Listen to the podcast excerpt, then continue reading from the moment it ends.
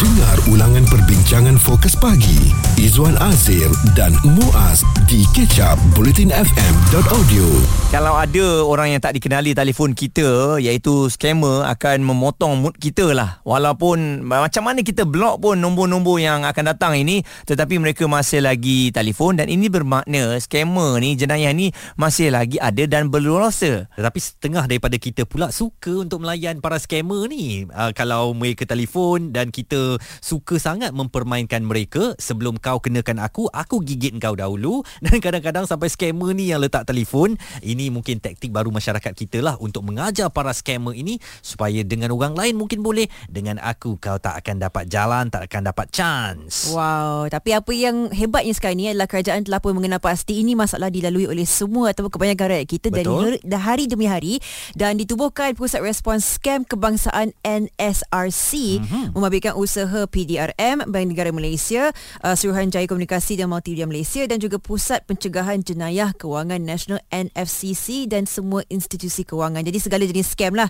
love scam ke, money scam ke, bank scam ke, semua akan dirangkumi dalam NSRC ini. dan uh, penubuhan pusat respons scam kebangsaan ini nampaknya disambut baik secara keseluruhannya Ketua Polis Negara Tan Sri Akril Sani Abdullah berkata uh, mereka yakin usaha sama antara semua agensi terbabit akan memberikan impak positif meng- menghargai usaha kerajaan dalam menyalurkan pelbagai peruntukan yang akan uh, dilakukan. Bila peruntukan dah ada dan kerjasama bersama dengan uh, agensi-agensi yang disebutkan tadi ini bermakna kita mungkin boleh mengatasi jenayah scam ini. Kita tahu 18 bilion ringgit diperuntukkan untuk Kementerian Dalam Negeri pada bajet 2023. Bagaimanapun yang menjadi keprihatinan kita ialah bajet 2023 sehingga sekarang tidak boleh dilaksanakan kerana kerajaan telah pun terbubar dan ianya harus dibentangkan kembali apabila sebuah kerajaan terbentuk nanti. Jadi menjadi harapan sekurang-kurangnya kami bertiga dekat uh, konti ni lah ya. Siapa pun yang membentuk kerajaan nanti, uh, pusat scam uh, kebangsaan ini atau pusat respons scam kebangsaan ini wajar diteruskan untuk menguruskan macam-macam modus operandi dan strategik yang digunakan oleh para scammer untuk melesapkan duit dalam akaun kita. Dan juga pada masa yang sama ada dikatakan di sini Cyber Security Malaysia uh, mempunyai peruntukan 73 juta ringgit untuk mengukuhkan pemantauan, pengesanan dan pelaporan ancaman cyber. Dia bukan sekadar kita mem, mem, memperkasakan apa yang ada untuk menghalang mereka tapi untuk mengesan mereka dari awal supaya kita tak terkena dengan kancah scammer-scammer yang tidak pernah tahu apakah erti henti ini. Dan uh, kita akan dapatkan respon dari seorang pensyarah kanan program Sains Forensik uh, USM mengenai pandangan beliau adakah pusat respons scam kebangsaan ini wajib atau patut diteruskan semuanya akan kami bawakan Jika anda terlepas topik serta pendapat tetamu bersama Fokus Pagi Izwan Azir dan Muaz stream catch up di bulletinfm.audio memperkatakan tentang cadangan kerajaan untuk um, menubuhkan pusat respons scam kebangsaan. Kalau kita dengar first time ni memang ini suatu yang wajar dipuji sebab kenyataannya masyarakat kita terladu terdedah dengan macam-macam modus operandi dan strategi scammer untuk melesapkan duit dalam akaun bank kita. Dan kita akan nak mengetahui apakah antara respons pakar kita dan sudah pasti jenayah cyber ni uh, memerlukan kita untuk memberi intervensi yang lebih pantas lagi ya Muaz dan kita akan terus bersama dengan Profesor Madya Dr. Gashina Ayu Mat Saad pensyarah kanan program Sains Forensik USM. Profesor Madia, uh, pada pandangan dan harapan ya mengenai penubuhan pusat respons kebangsaan yang diumumkan untuk pembentangan bajet 2023 bagaimana agaknya? Uh, penubuhan pusat respons scam kebangsaan ini ada, saya rasa sebagai satu usaha yang baik ya.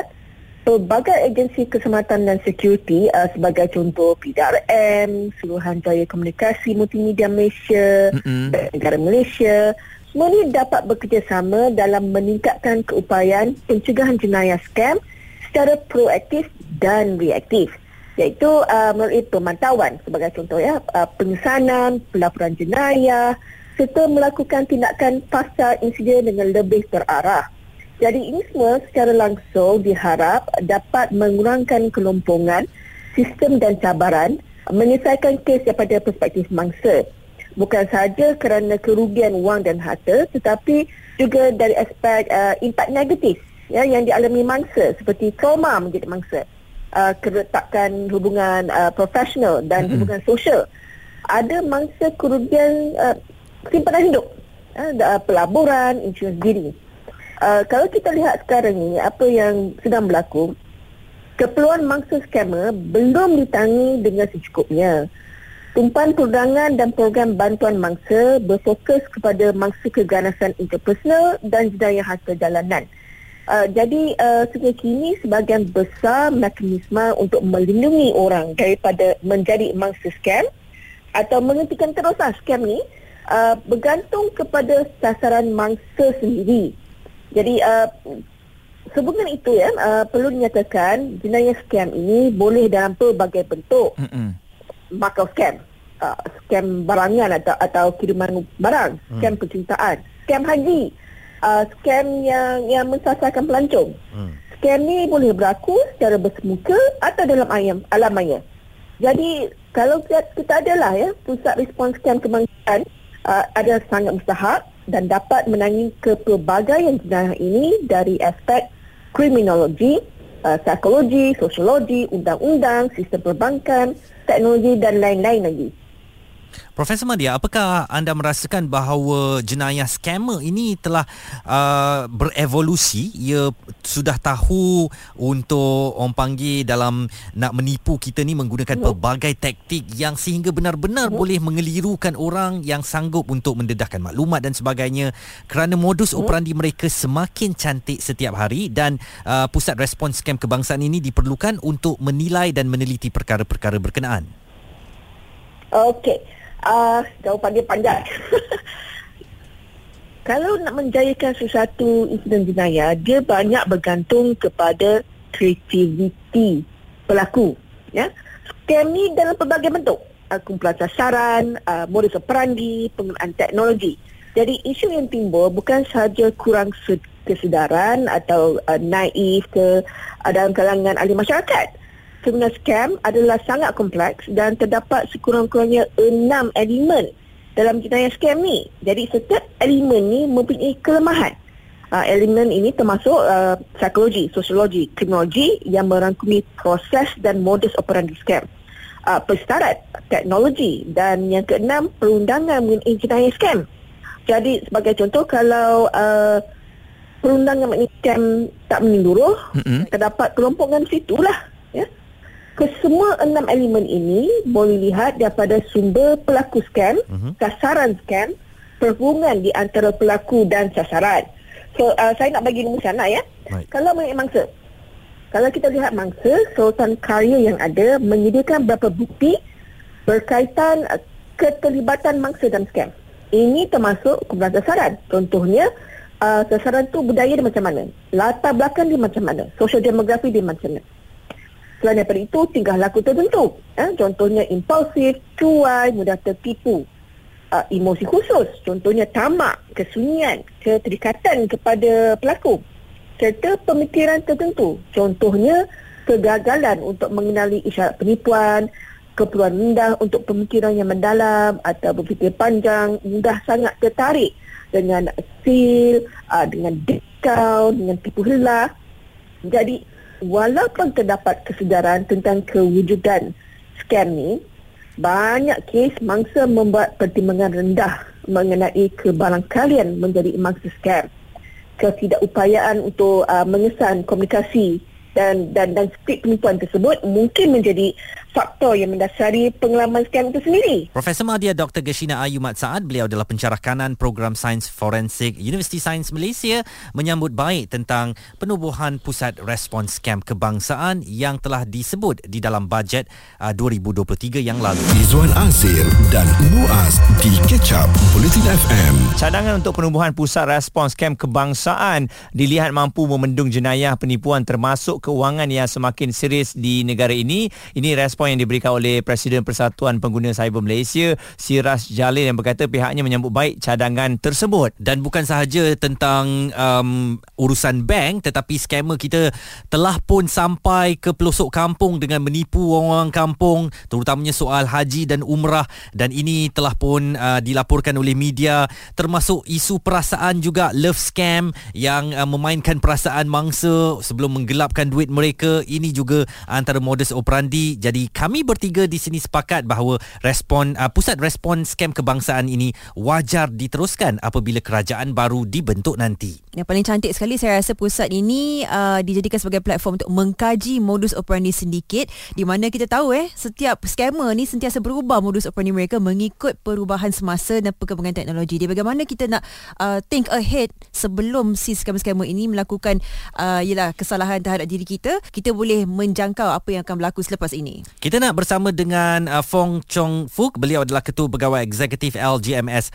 Cyber Security. Uh, Cik Fong, bagaimana agaknya your respon atau sambutan anda kepada cadangan penubuhan pusat respon scam kebangsaan ini? Ya, pada pendapat saya, um, I think that the initiative is very, very good lah. Mhm. You look at criminals today, uh, uh, they are very well organized. They're using technologies. They're organized in a group.